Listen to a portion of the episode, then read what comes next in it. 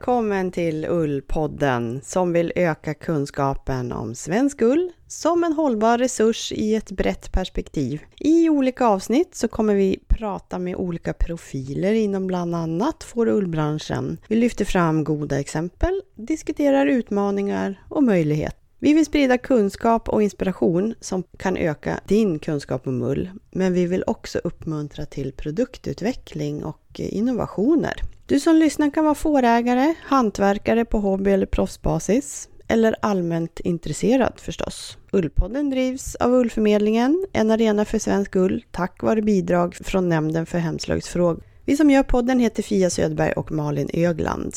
Våra samarbetspartner Ann-Kristin Hult, hemslöjdskonsulent på Upplandsmuseet och Claudia Dillman, ull och skinnansvarig för Svenska Fåravelsförbundet. De är också med oss ibland.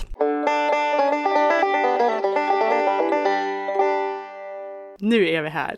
Äntligen! Det här ska bli jättespännande. Nu kör vi! Jajamän, och vilka är vi? Jag heter Malin Ögland. Och jag är Ann-Kristin Hult. Och jag heter Fia Söderberg. Och Ullpodden den drivs av Ullförmedlingen och tack vare Nämnden för hemslöjdsfrågor. Och vad är Ullförmedlingen för den som inte vet? Jo, det är en arena för svensk ull där man kan köpa och sälja ull. Och i dagsläget så är det en Facebookgrupp dit alla är välkomna som har ull som den vill sälja eller vill köpa ull som den vill göra någonting av. Och vad är då Ullpodden? Jo, det är en podcast som man kan lyssna på en gång i månaden från och med mars 2018. Och eh, det här är alltså första avsnittet. Så vi kommer prata om vilka vi är, varför vi gör en ullpodd och vi kommer också prata om debatten som har varit den senaste tiden.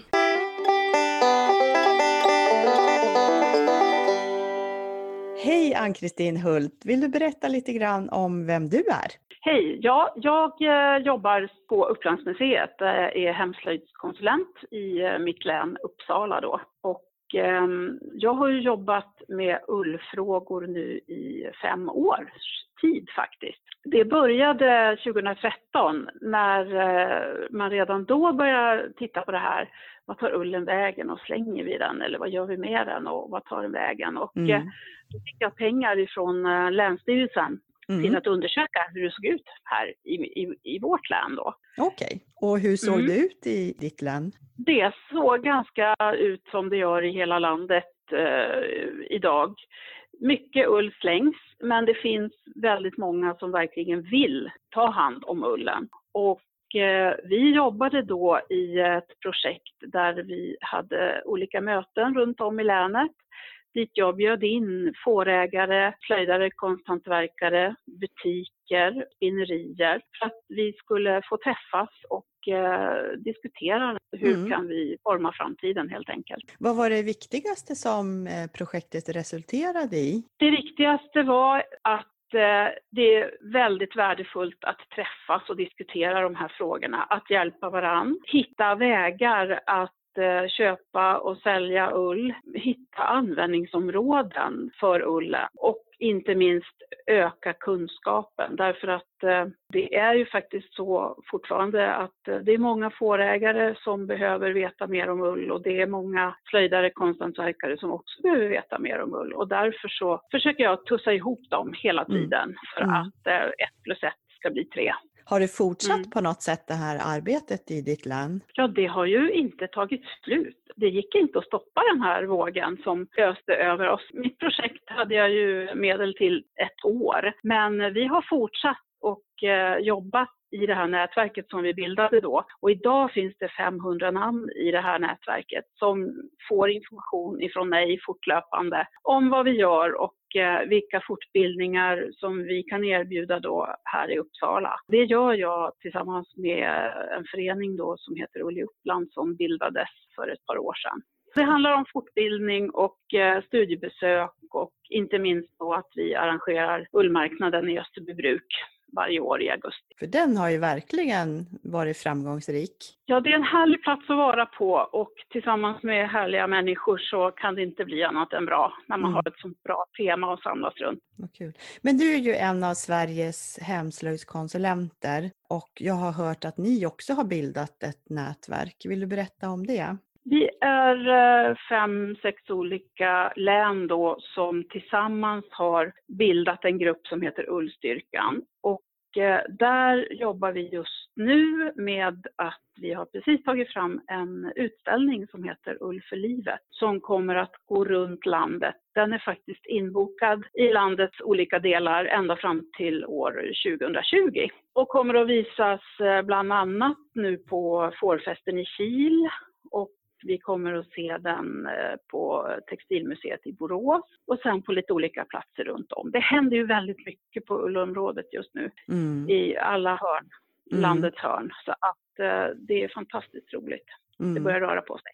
Ja, verkligen. Varför vill du vara med och göra en ullpodd? Ja, varför inte? Man tackar ju inte nej till det.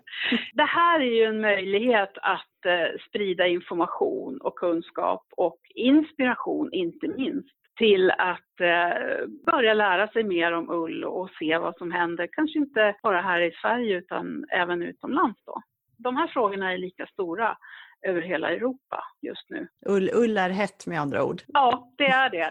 Man eh, har ju de här olika Wool Weeks och allt möjligt i, i många länder. Och det är ju en kampanj som startades för en fem sex år sedan nu i England, Campaign for Wool. Som, ehm, det är ju ett avslutat projekt nu, nu, men det är också sånt här som lever vidare. Och eh, har fokus på ull under en hel vecka då till exempel i Mhm. London och i Milano och sådär. Och eh, det kanske vi skulle satsa på även här i Sverige. Ja, för vi i Sverige har inte varit med under den här veckan. Nej, det Nej. har vi inte, utan det är de, de större ullproducenterna som har tagit sig an det här. Mm. Men eh, det är inte för sent tror jag. Ja, det låter ju som en bra kampanj att vara med för att lyfta den svenska ullen också. Ja, det behöver ju spridas på, på bredden så att alla människor tar del av det här på ett eller annat sätt. Barnen i skolorna, kunderna i butikerna och eh, hela kedjan, konsumentledet, behöver ju få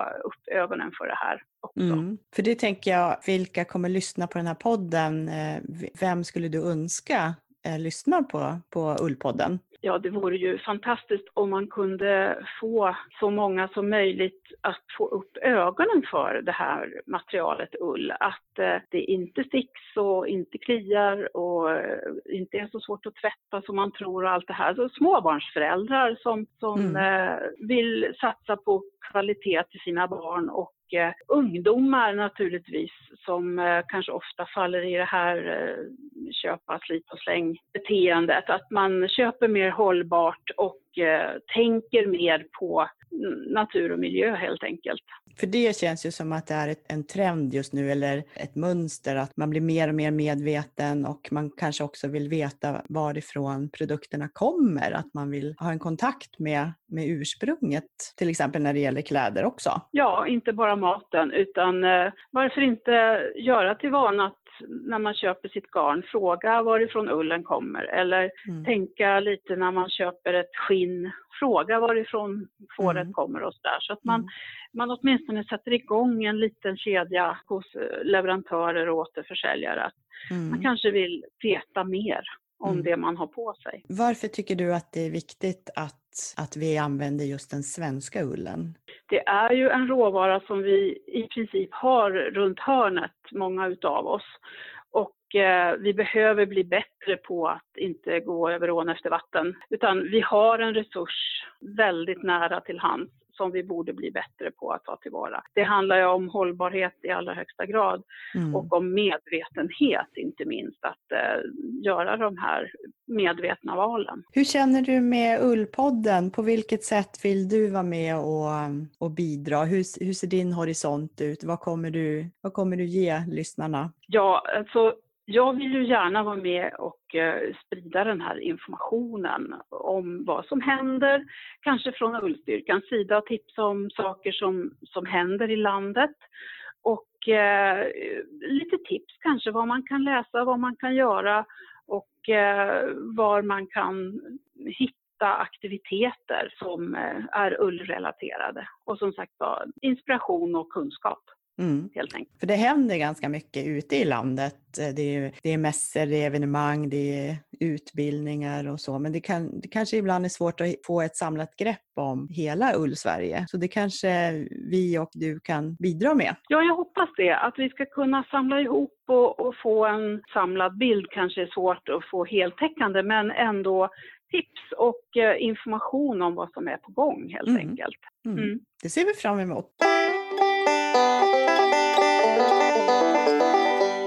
Har du något kunskapstips just idag som du vill dela med dig av till lyssnarna? Någon bok du har läst eller något annat kunskapstips? Ja, alltså just idag på mitt skrivbord så ligger Bibeln från 1935, Ull och Ylle. Det är en tjock, tjock, tjock bok som är fantastiskt spännande att läsa. Bland annat så kan man ju konstatera att det här problemet, eller problemen, den utmaning vi står inför idag, den är inte på något sätt ny. Mm.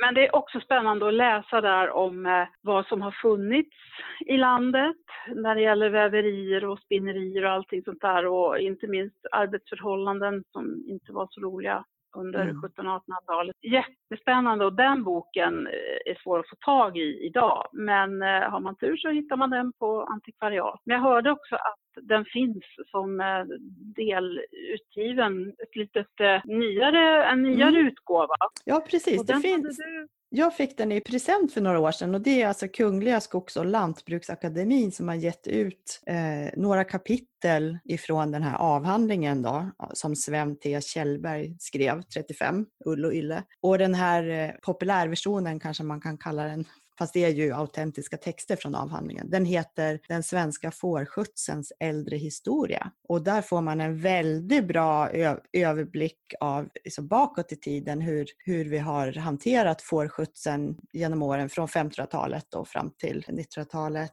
och som du säger, att utmaningarna vi har idag är inte helt nya. Nej, det, fåren är ju så lika och eh, även vissa av de här frågeställningarna som vi har idag. Mm. Även om man förr hade en större industri och att det var ju därför staten såg till att det fanns stora fårgårdar som också kunde leverera ull till mm. produktion. Mm. Så det är väl den stora skillnaden.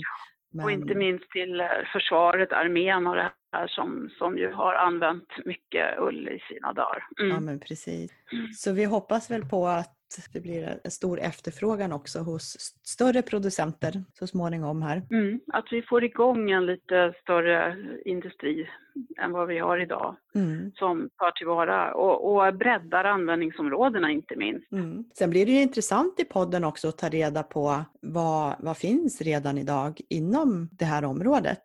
Det kanske finns en hel produktion Eh, inom industrin som använder ull men de kanske importerar eller hur mycket av den svenska ullen använder de och vad är på gång där? Mm. Jo, men jag tror precis som du säger att det finns många som av gammal vana importerar ull utifrån. Och eh, det är de också vi behöver komma i kontakt med och eh, förmedla den här kunskapen då att det finns svensk ull, eh, kanske närmare än man tror helt enkelt. Och eh, det är ju en, en stor uppgift om vi kunde förmedla några sådana kontakter i alla fall, så ett stort steg. Vad tycker du är det största problemet när det gäller situationen för den svenska ullen?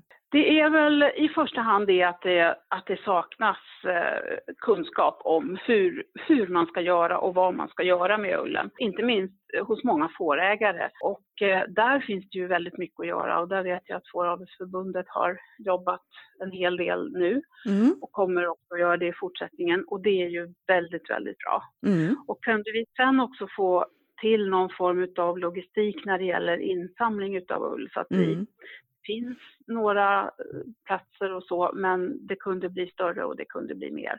Mm. Och också naturligtvis kämpa för att fårägarna då får ordentligt betalt för sin ull på något sätt. För då ser man ju en, eh, ja lönsamhet kanske inte, men då kan det också i alla fall bli värt att ta hand om ullen. Mm, mm.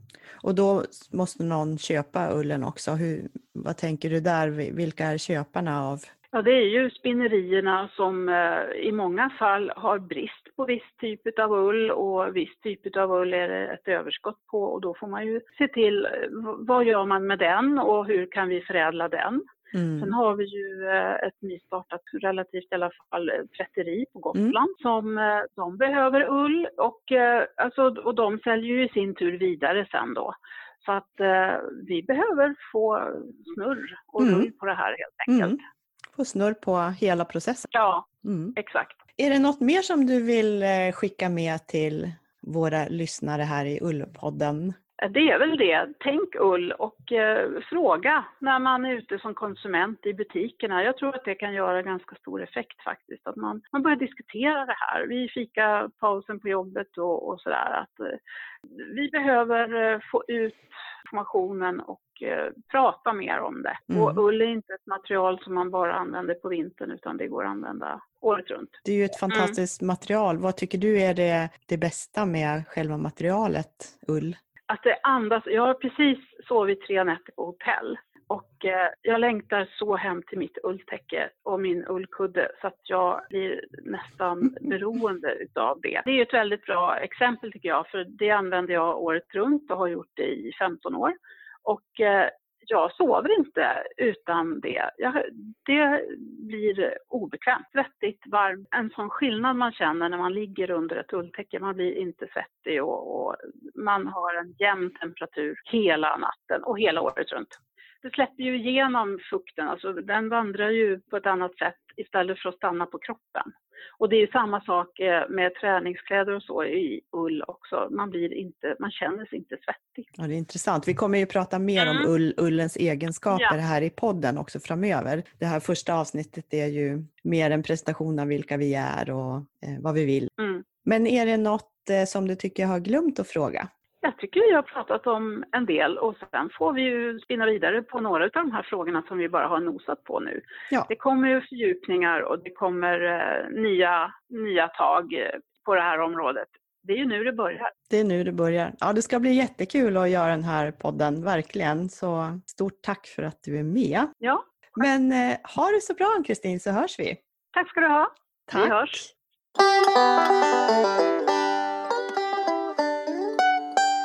I början av året så var det ju ganska mycket debatt i media och i sociala medier förstås också om att vi slänger så mycket av den svenska ullen. Att vi slänger ungefär 80 procent och bara tar tillvara 20 procent. Eh, vill du kommentera den debatten Ann-Kristin? Vad, vad har hänt sen sist? Du var ju faktiskt med också i morgonsoffan där och pratade.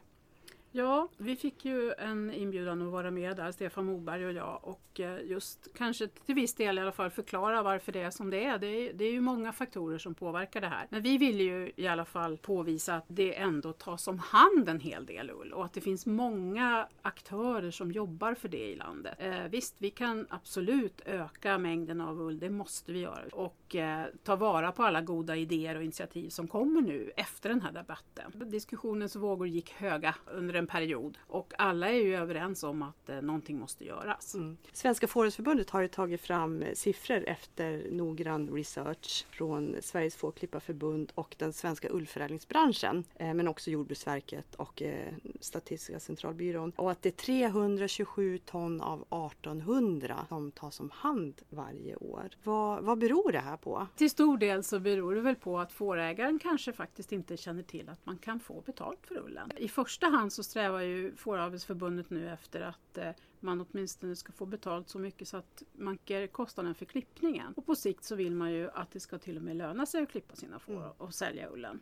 Det har ju varit väldigt mycket diskussioner i sociala medier efter den här mediedebatten. Och ett inlägg som jag läste, där var argumentet att det beror framförallt på att konsumenten inte efterfrågar svensk ull. Hur ser du på det? Nej men så är det nog och det är ju också svårt att hitta i, i butiker. Garner börjar ju finnas, eh, åtminstone de, det finns ju ett 15-tal spinnerier i landet som producerar garn och som säljer via sina webbsidor och eh, åker runt på marknader och mässor och sånt här och gör ett fantastiskt jobb och producerar väldigt bra garner. Men det är ju jag som konsument som måste börja fråga efter det här i butikerna Mm. för att det ska börja rulla. För börjar vi fråga vad, vad det är för textil i kläderna och är det här svensk ull? Då uppmärksammar man ju också frågan. Det är ju lite grann samma som maten. Eh, Jag vill veta vad jag sätter i mig och det kan också vara bra att veta vad man har på kroppen. Mm. Vill du kommentera Malin? Hur, hur, tänker du om den här ullen som vi slänger? Jag tänkte jag skulle backa lite för att jag, jag som inte då är fårägare och sånt tänker just det här att eh, det du sa Ann-Kristina att eh, först och främst så ska ju fårägarna få betalt för klippningen. Och är det, hur, hur, är det med det då? Kan man som fårägare strunta i att klippa eller? Det är ju djurskyddslagen säger ju att man måste klippa minst en gång per år av hygieniska skäl för att eh, djuren ska må bra. Och ska man ta tillvara ullen så bör man klippa minst två gånger per år eftersom det är höstullen bästa att ta tillvara. Då. Så att man kan inte strunta i det. Nej. Så är det ju. Och den här vårullen då, den är, den är inte så... Den är ju oftast skräp deppig efter vinterns eh, installningsperiod. Eh, fåren äter ju hö eller ensilage under den perioden och ligger på halm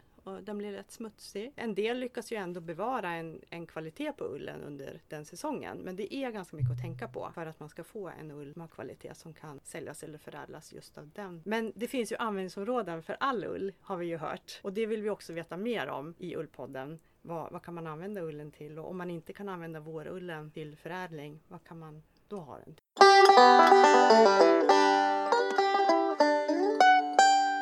Fåravelsförbundet har ju nu gett ut en eh, liten skrift som eh, fårägarna får och det, det handlar ju just om ullkunskap för mm. fårägare. Hur man ska ta hand om sina får mm. och framförallt hantera ullen under och efter klippning. Mm. Mm. Och också vart man kan vända sig för att, för mm. att få ullen mm. spunnen eller kardad eller vad man nu vill göra med den. Ja, det är min upplevelse också att det är jättemånga fårägare som vill lära sig mer. Och, så vi har, det är ju någonting på gång. Men eh, om 80% slängs och 20% används så undrar man ju lite grann vad de här 20 procenten används till, eller hur? Vad gör man med dem? Verkligen. Det är vi väldigt nyfikna på vi också. Och vi vet ju att en del går till tillverkning av plädar och garner, svenska garner. Ja. Det finns ju många som samlar upp ull från fårägare lokalt och producerar svenska garner. Mm. Och kardar och säljer eh, ull för eh, toning och eh, inte minst stoppning utav täcken. Mm.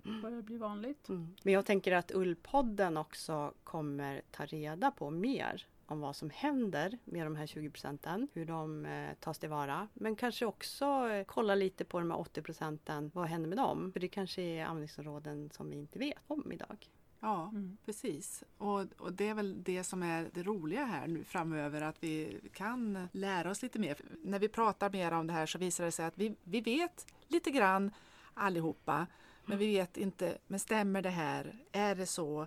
Mm. Ja, och det är det som är så roligt tycker jag att nu att vi ska för varje avsnitt ska vi försöka göra en liten djupdykning i olika frågor och lära oss mera mm. på det här sättet. Mm. Och förhoppningsvis också kanske bli av med en och annan föreställning mm. som finns kring ullen och, och ullproduktionen. Och inte minst eh, sluta med att vara deppiga utan vara mm. glada istället. Precis, och se framåt för det finns ju massor att göra och det är ju så många som är engagerade just nu. Vad kan man göra och hur kan man bidra? Alla kan inte göra allt men alla kan göra något.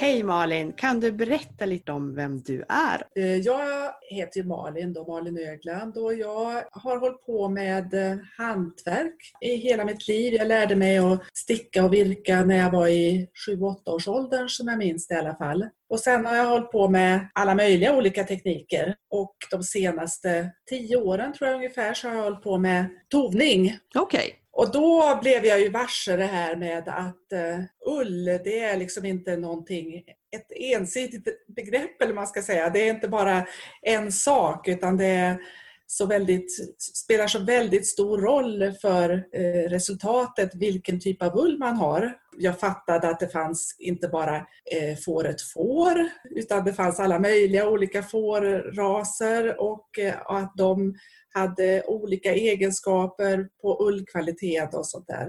Ja, och det här blev ju jätte, jätteroligt och intressant.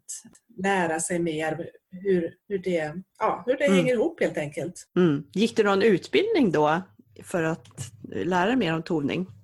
Jag har gått på flera kurser men den stora liksom, kursen kan man väl säga. Det har varit på Handarbetets vänner där jag gått en tovning, grund och fortsättning 1. Okej.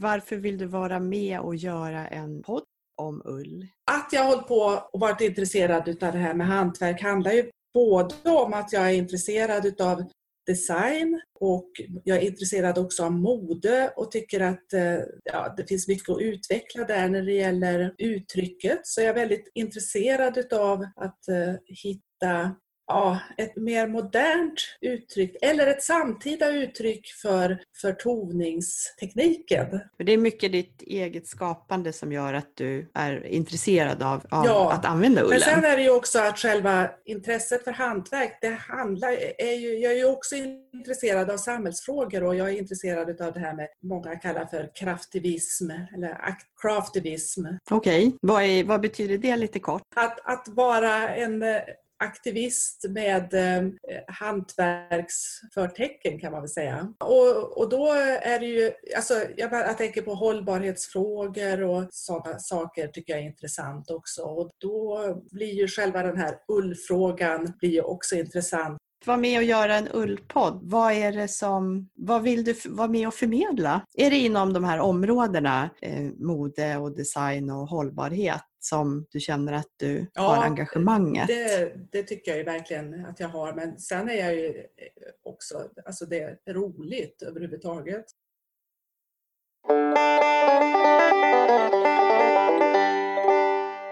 Har du något eh, kunskapstips som du skulle vilja dela med dig till lyssnarna? Någon bok som du har läst? Ja, alltså jag, jag pratade ju förut om det här med craftivism och då gjorde jag ju det för att jag är väldigt eh, just nu då inne på en, en bok av Sarah Corbett som heter How to be a craftivist The Art of Gentle Protest. Men jag tänker att det som eh, är extra intressant med henne Sara Sarah Corbett då, det är att hon pratar just det här med the art of gentle protest. Hon har jobbat som aktivist i olika föreningar och organisationer och sånt och så har hon hela tiden inte mått bra utav det för att hon har känt att hon har, hon har inte gillat det här att hon, att hon måste vara så påig och lite aggressiv och för att det, det liksom är emot hennes egen natur så att säga. Hon, hon hade försökt liksom att påverka någon lokalpolitiker och, och de hade försökt alla möjliga aggressiva saker. Men hon, hon mådde inte bra av det här och det funkade inte heller då hade hon broderat mm. ett litet budskap till henne istället, den här politikern, och så skickade hon det till politikern som blev mm. väldigt, liksom, tyckte att det var ett väldigt fint det här. Imponerad av att få ett sånt, ett sånt fint välgjort brev, vad ska jag säga. Jaha. Så hon tog kontakt då med Sarah och, så, och då, liksom, då hände det någonting genom det här det var inte längre var konfrontation utan samtal och dialog. Det var då det hände någonting. Det kanske är något att ta efter då för oss som vill påverka situationen för, för den svenska ja, ullen. Ja, precis. Jag tror också det att, det här, att, det, att hon är inne på någonting intressant där och eh, att eh, att det handlar om att ta reda på kunskap. Det handlar om att nå fram också med, med budskap fast att vara snäll och vilja ja. kommunicera kanske istället för ja, att provocera. Ja, börjar den här boken också med att eh, citera Desmond Tutu som skriver då ungefär så här att det, det, vi kommer till en, till en punkt då när vi måste sluta och hjälpa folk upp ur floden som har trillat i floden. Vi kan inte bara göra det utan vi måste gå också uppströms och se vad det är som har gjort att de har trillat ner där. Mm, ja, och då tänker jag liksom just det här med, vi pratade förut om den här debatten att allting är fel och sånt där. Och då tycker jag liksom det intressanta då med den här Ullpodden är, det är ju att vi försöker liksom ta reda på det. Vi försöker gå uppströms nu och liksom ta reda på vad det är som händer och vad som behövs. Och... Ja, det låter ju som en väldigt bra liknelse. Det, det ska vi ha med oss tycker jag. Vi ska gå uppströms och ta reda på orsaker och verkan och tänka framåt. Ja. Inte grotta ner oss i allt elände elände och alla, allt Nej, som är dåligt. Under tiden så ska vi också försöka formulera oss och uttrycka detta då i ett jättefint hantverk till exempel. Ja, just det. Ja, och det här var ju liksom bara det allra första liksom om i boken som är ganska tjock. Här finns ju mycket mer att, att hämta. Den är på nästan 300 sidor, boken. Har du hittat något ändamål där du tycker att tovningen passar extremt bra? Det jag tycker är roligt då till exempel då det är ju att tova smycken. För det blir Mm. ett, det blir ett uttryck då eh, som är svårt att hitta någon annanstans. Jag, jag tror att det, är Mm. liksom, det var där jag började, att jag ville göra smycken och sen så har det tagit väldigt, väldigt lång tid för mig att lära mig tekniker och nu har jag kanske själva ja, hantverkskunnandet så nu gäller det ju liksom att få fram det här uttrycket då, som jag verkligen vill ha också och då är det ju, det är ju jättesvårt. Det, det kämpar jag ju lite med. Jag har, jag har gjort mycket konstiga saker kan man säga. Vart får du din inspiration ifrån? Ja, jag tittar ganska mycket på, på bloggar och på Instagram och sånt. Men sen så tycker jag ju också att eh, nunotovning är väldigt, eh, kan bli väldigt fint, alltså i kläder.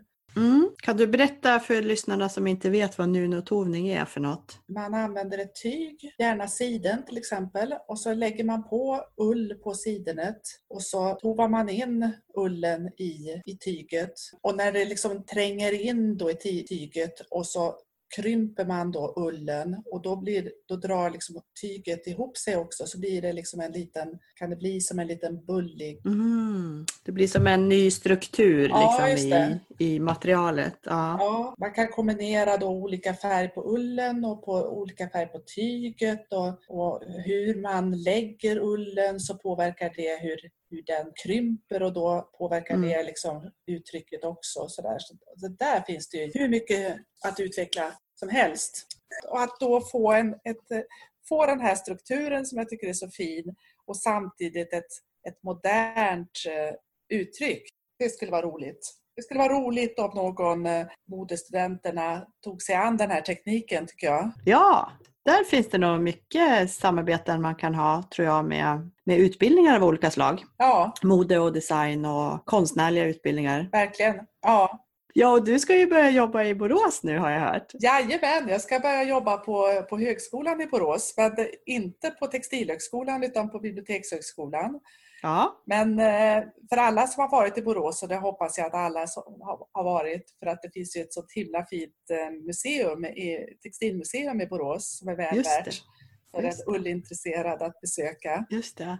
Och då kommer du nära de här textilutbildningarna också. Ja, jag hoppas Ja. det och att, eh, att man kan få se ja, på, på en, en nära håll kanske vad som sker och sånt. Och jag vet ju att det i Borås så händer ganska mycket också kring, eh, kring hållbarhet och utveckling utav eh, smarta textilier och sånt också. Mm. Ja, vad spännande. Det blir ju roligt att få lite rapporter därifrån i, i Ullpodden. Ja, jag hoppas att bidra med det. Ja, det tror jag säkert. Vad bra, men tack så länge Malin, så hörs vi. Det gör vi. Hej då! Ja. Men du Fia, nu är det väl dags att du berättar lite grann om, eh, om dig och ditt intresse här för, för både Ull och Ullpodden. Vad, eh, vad vill du veta? Visst är det väl du som har tagit initiativet till det? Ja, det stämmer. Jag tog initiativet till att starta Ullförmedlingen för några år sedan och sen har jag då sista året här velat utveckla Ullförmedlingen till att också förmedla kunskap om ull och kanske kontakter inom ullbranschen.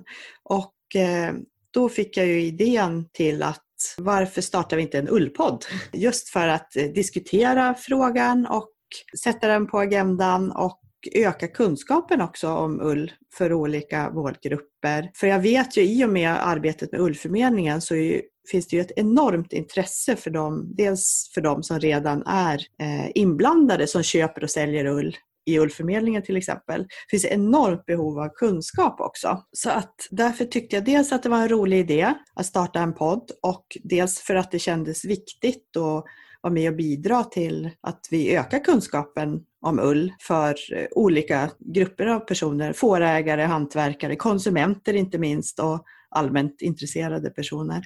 Och, med jämna mellanrum så brukar det ju då blåsa upp en sån här diskussion och debatt och så om, om, om ullen och att det, att det slängs så väldigt mycket utav den ull som finns här i Sverige.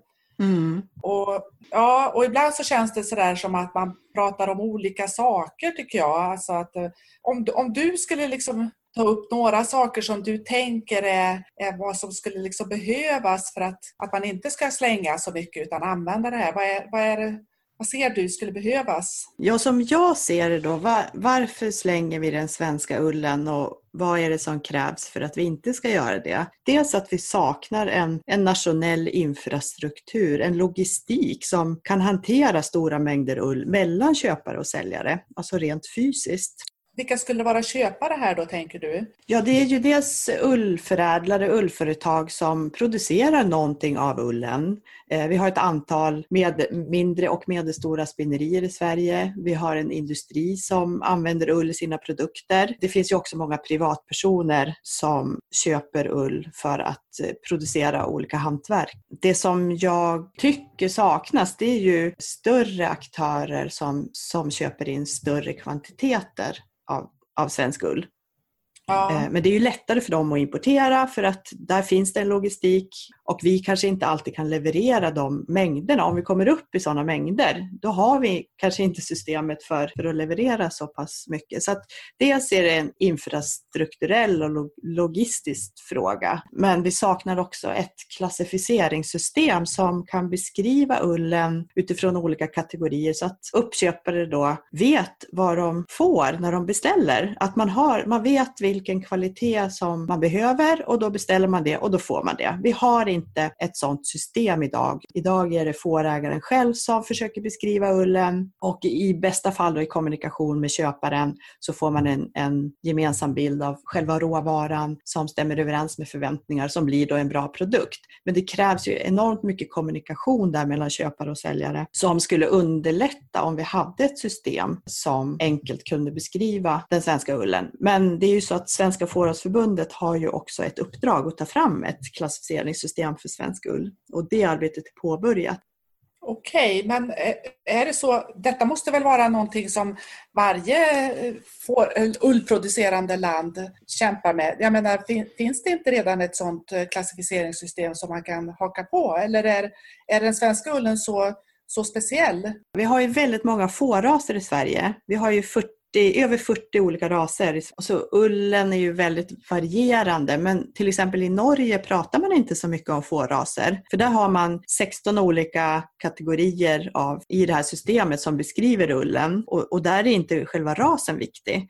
Så Norge har sitt eget klassificeringssystem och där vet jag att vi redan har blivit inspirerade av Norge på olika sätt ute i landet och många sneglar också på, på den norska modellen. Rent internationellt sett, där använder man oftast mikron, att man mäter fiberfin, fiberfinheten. Man mäter fibern och tar reda på eh, liksom hur tunn den är vilket också blir ett kvalitetsmått för olika användningsområden. Så det används väldigt mycket internationellt och det använder vi i Sverige delvis, särskilt på rasen jämtlandsfår som är en svensk merinokorsning som man har tagit fram då för att få en fin fibrig ull. Så där, när man analyserar den ullen så tar man ofta fram då mikrontalet och så massa andra kriterier också.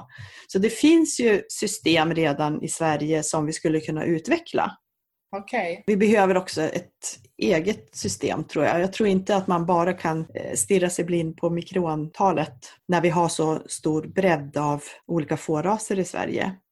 För vad kan det mera vara då? Om det inte bara är liksom finfibrigheten, då menar du att det är till exempel längden på, eh, på fibern och det är om den är krusig eller inte. Och... Ja, sen finns det ju det här systemet när man mönstrar fåren som man gör när man bestämmer vilka som ska bli livdjur. Så har man en mönstring. Eh, alla gör inte det här, men många stora besättningar gör detta. Och antingen så mönstrar man för pälsen, att man ska ta fram fina skinn. Många gotlandsfår till exempel har man ju för att få fram fina skinn. Eh, eller också har man köttmönstring av köttraserna och då är det för att få fram bra kroppar som ger ett bra kött och man kan också ullmönstra sina får och det är framförallt de som har svensk finull och ryafår som ullmönstrar fåren, lammen då, för att bestämma vilka som ska bli livdjur och inte. De ägnar sig ganska omfattande åt en ullmönstring och även jämtlandsfåren. Så, och där finns det kriterier antal krus per 3 cm, glans, längd, färg. Även när man pratar om vitt så pratar man om färg för det finns olika typer av vitt. Så. Ja, och jag vet att du och jag har varit oense om det här med färgen svart. ja, just det. Du har sagt det här är svart och jag har sagt nej, nej, nej, det är inte modesvart. nej, just, nej, det är svårt att få fram ett riktigt svart svart på en ull som är naturlig. Ja. Medan jag tycker att det är svart, men man har ja. olika ögon. Nej, men så det är klart, det finns ju de här systemen redan i Sverige. Vi har mönstringssystemet, vi har OFDA-analysen som den här mikroanalysen kallas och vi har inspiration från Norge. Ja. Och jag menar, de, de, faktorerna borde ju kunna inspirera oss till att ta fram ett, ett system som funkar för våra svenska fåraser, men som ändå kanske kan funka internationellt, för att vi har ju en internationell marknad också. Du, kan du bara eh, förklara för en som inte har får, vad betyder livdjur? Det är de djur som man bestämmer ska bli avelsdjur, som ska stanna på gården och betäckas vidare och få lamm. De ska alltså inte slaktas. Motsatsen till livdjur är slaktdjur. Ja, tack.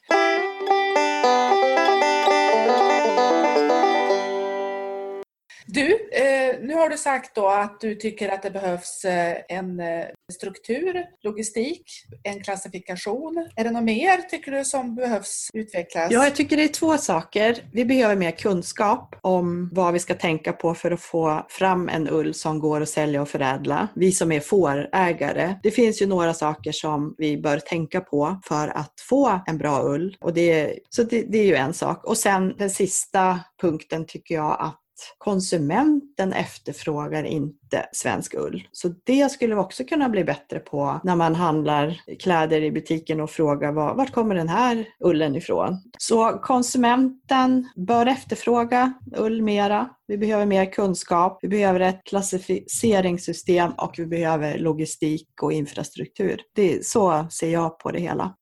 Jag vet några företag de eh, samlar ju in stora mängder ull men sen så skickar de det till andra länder för förädling sen. Alltså, Just det. Mm. det behövs det kanske också en, eh, en industri som möter upp sen då? Absolut. Det, det, behövs ju verkligen. Vi har ju monterat ner mycket av vår egen industri på 50 och 60-talen. Vi behöver ju få fart på den igen för att ha hela produktionskedjan i Sverige.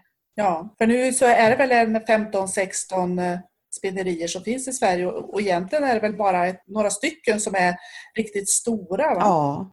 Som kan ta emot liksom, eh, en stor produktion. Ja, vi har ju, vi har ju ganska många sådana här minimills numera, småspinnerier som kan spinna ganska små kvantiteter och som jobbar på återtag. Liksom att fårägaren får lämna in sin ull och så får den tillbaka sitt eget garn.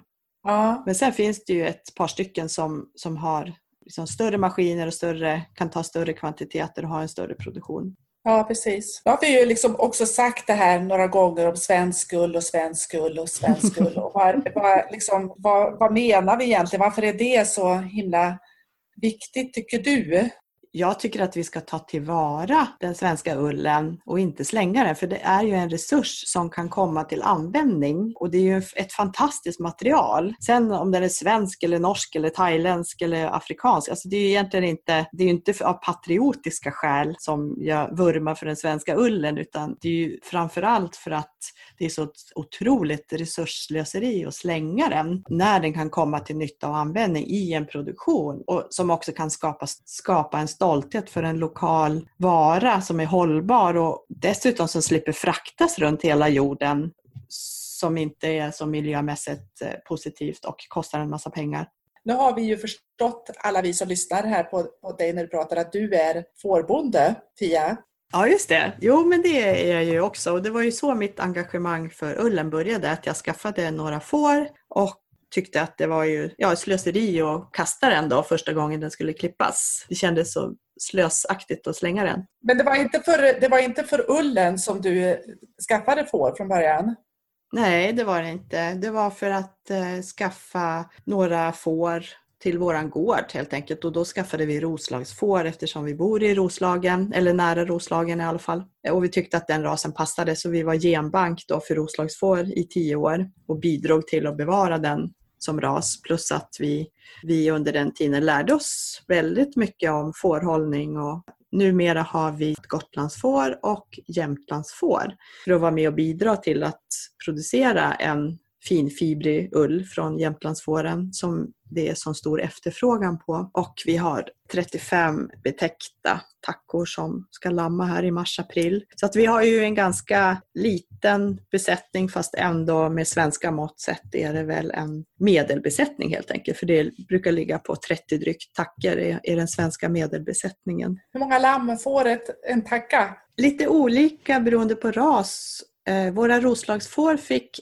ett eller två lamm. Gotlandsfåren, det beror också på vilken ålder det är. Om det är en ung tacka får de oftast ett lamm. Men eh, det normala är väl att de får två stycken. gott. Jämtlandsfåren, våra hittills har fått två oftast. En har fått tre. Men det är också en korsning och i, av bland annat svensk finull finns ju bakåt i den korsningen och, och finull kan ju få 3, 4, 5 lamm. Oh, Men jag tycker att det är väldigt lagom att få två lamm. Eftersom tackan har två spenar så klarar de det bra själva. Ja, just det. På de flera så måste man utfodra mer eller man kan också, en del är väldigt bra på att adoptera bort det tredje lammet eller det fjärde lammet. Ja, men det betyder alltså att du, du har 35 tackor nu men om några månader så kommer du ha över 100 får. Ja, det, det kan ju bli 70 lamm. Nu är det några ungtackor som är betäckta och det är inte säkert att alla är dräktiga för vi har inte skannat. Man kan också skanna sina får så ser man exakt hur många lamm de kommer få, vilket kan vara ganska bra för planeringen då. Men eh, vi, det är möjligt att vi får 70 lamm. Coolt! det kommer bräka mycket. Jag får väl spela in lite grann från fårhuset så får jag dela med mig av lite bräkande lamm. Ja,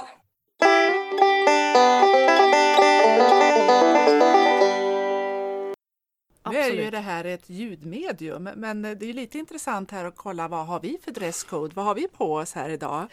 Ja, har du någon ull på dig, Ann-Kristin? Ja, faktiskt har jag det. Jaha. Eh, dagen till ära. Nej då, jag försöker väl använda det så mycket jag kan. Eh, jag har en stickad sjal på mig och jag har en eh, tunika från ett eh, välkänt kulturtantsföretag. som faktiskt är i ull. Men dock vet vi ju ingenting om den ullen. Så vi har inte frågat heller. Det kanske vi ska börja göra. Okay. Mm. Så du vet inte om den är svensk eller kommer Nej. från någon Nej. annanstans?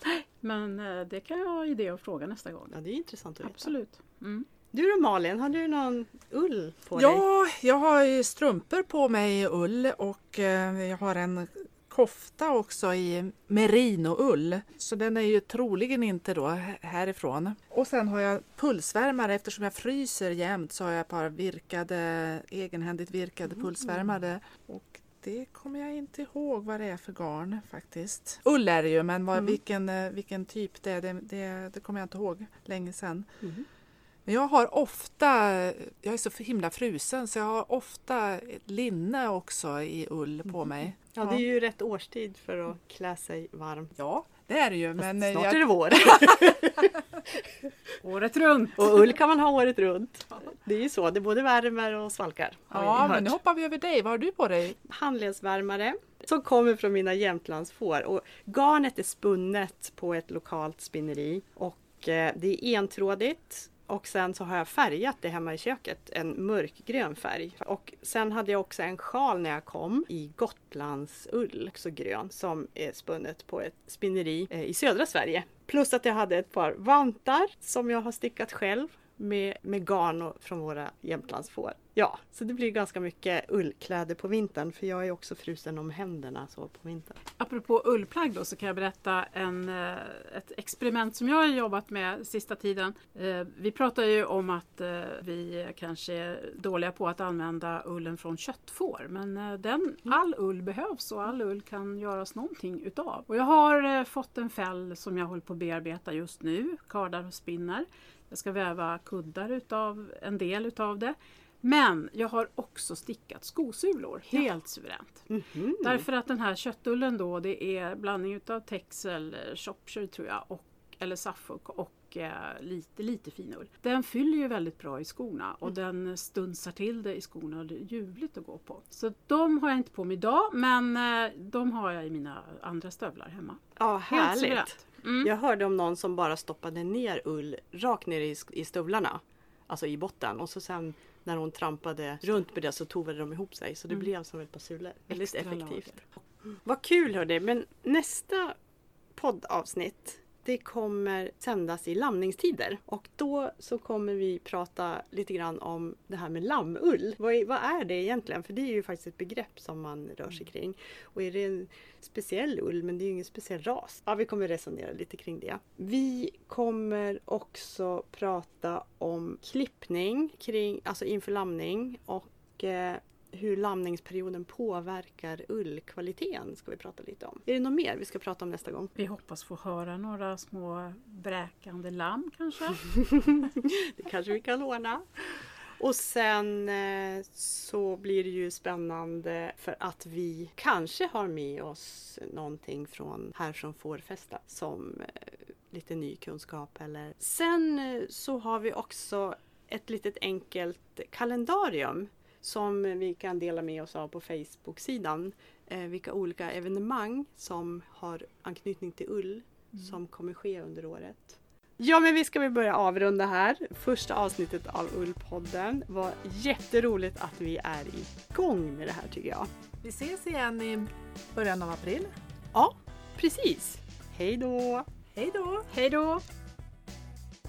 Avsnitten hittar du på www.ullformedlingen.se och du kan också följa vår Facebook-sida Ullpodden där vi publicerar länkar och bilder som anknyter till det som vi har pratat om. Ha det så bra, hej då!